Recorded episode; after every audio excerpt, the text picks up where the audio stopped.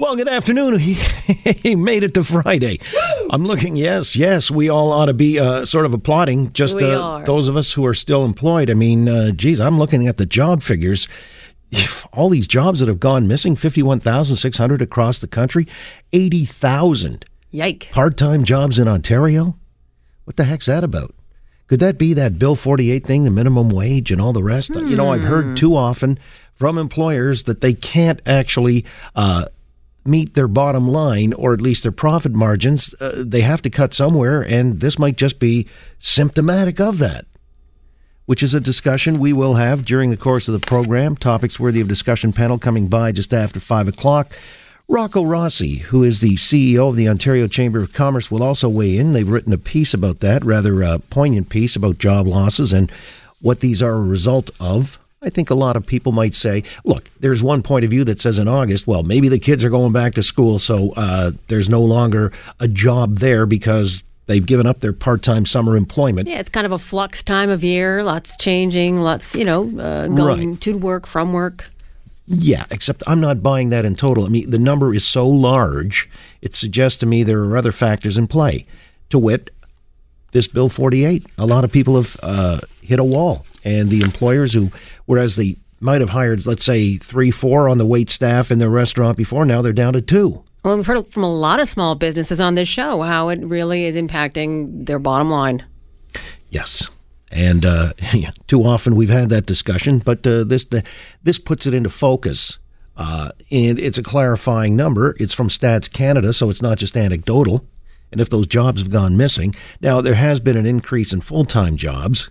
So you would say, okay, well, that kind of balances things out, except it doesn't balance it out. The net loss is 51,600 across the country. But in this province alone, which is the province that instituted the Bill 48 provision of the minimum wage going to 14 bucks, and that also means there were bigger contributions across the board to uh, well, uh, you've got holiday time that's mandated for the part-time worker. That's been extended, and a lot of uh, employers are saying this is just impractical for me to meet these kinds of uh, new mandates. We can't do this and uh, maintain our profit margins. So something has to give, and evidently it has. I believe, anyway. It's largely uh, these numbers reflect that there is something going on in the uh, the labor market. So uh, it's a discussion that we will have, as I say, through the course of the program. And uh, with our panel, as, as well as Rocco Rossi, and uh, we'll get your thoughts on that as well. You know what else is kind of uh, an interesting discussion? This is something needless to say at the bottom of the hour. Conrad Black is going to join us as he does every Friday. The noted author, commentator, and historian, as well as publisher. And I'm kind of curious this New York Times editorial piece from an anonymous source within the, the Trump administration, a senior official, apparently, so so the narrative goes, uh, having discussed the chaotic nature of the Trump administration, and it's lent itself to all kinds of narratives, not least of which is that uh, there's a resistance that's taking place as a subversive element within the administration itself, and it's uh well, it's just kind of gaining more and more traction and currency.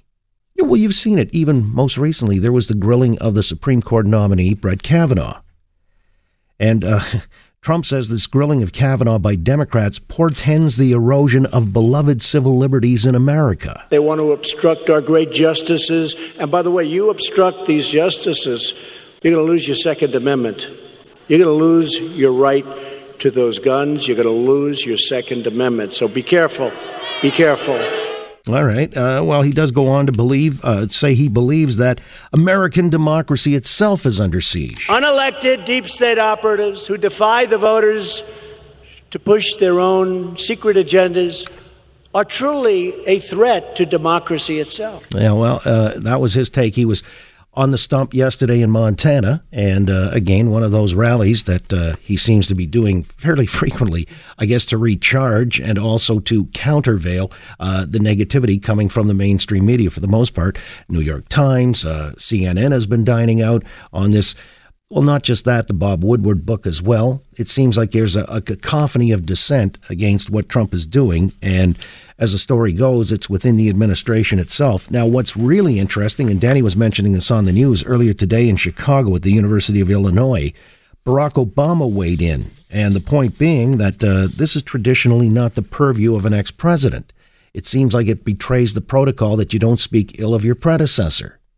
And uh, that's something that I guess you'd call it the code, or they're honor bound by that. Uh, Obama pretty much blew through that earlier today, saying that this is a pivotal moment in which the Americans need to take a long, hard look at themselves. I'm here today because this is one of those pivotal moments when every one of us, as citizens of the United States, need to determine just who it is that we are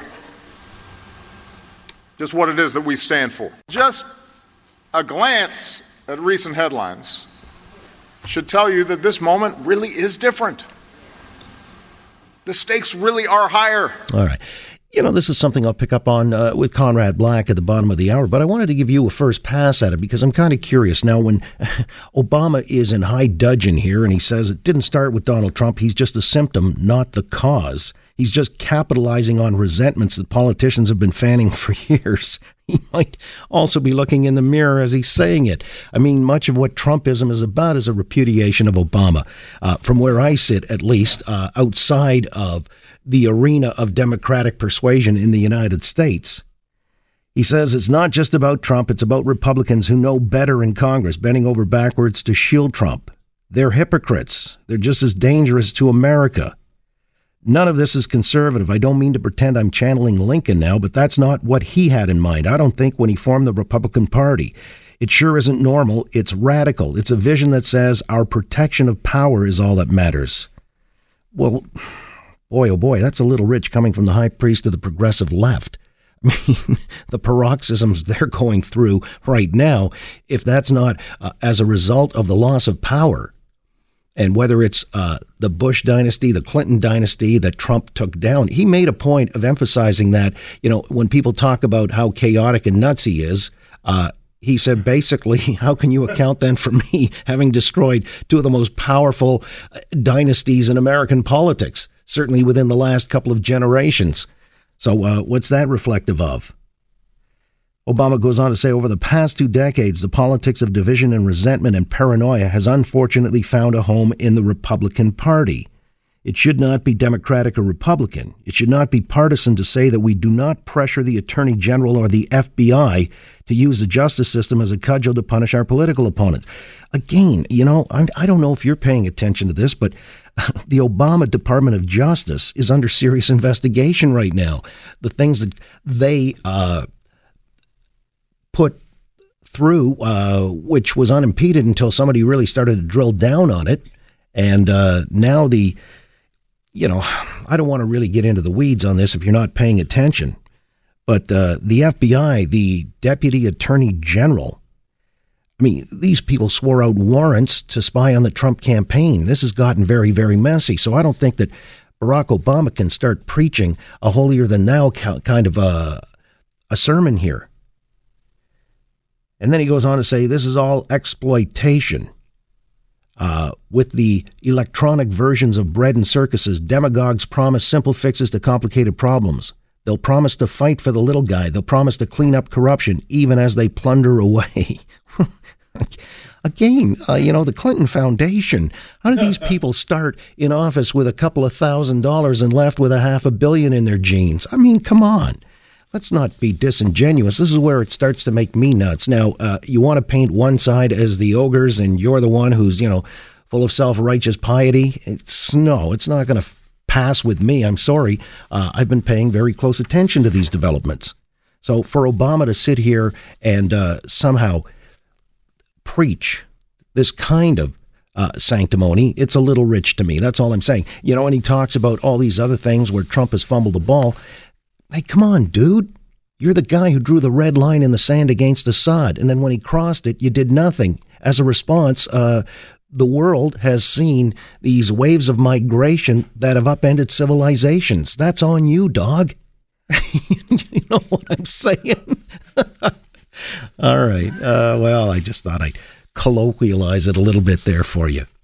But that's why I'm not buying it. I'm calling BS on this. And now he's preaching to, I'm sure, the converted and uh, to the choir there at the University of Illinois. After all, he came out of their Senate and uh, he's a favorite native son.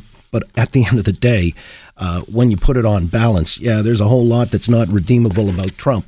Uh, but don't sit here and uh, wear the halo and say the other guy's got the horns. I mean, you're all part of the same stew, the same perhaps uh, soup of irredeemables. But this is what Obama's doing. It's six weeks out from Election Day in the midterms, so I get it. Uh, he's on the hustings. But this is why a lot of people will be perplexed because heretofore presidents, ex presidents have not done this. So he's wading in, uh, which tends to tell you how significant the midterms are going to be. They got to get the, the Dems got to get the House back if they want to be any kind of a check or balance on the Republicans. Republicans are now uh, putting in a second Supreme Court justice. And if there's a third coming by, uh, should Ruth Bader Ginsburg in her 90s be called home, so to speak. Uh, you know, that's a generational shift for sure.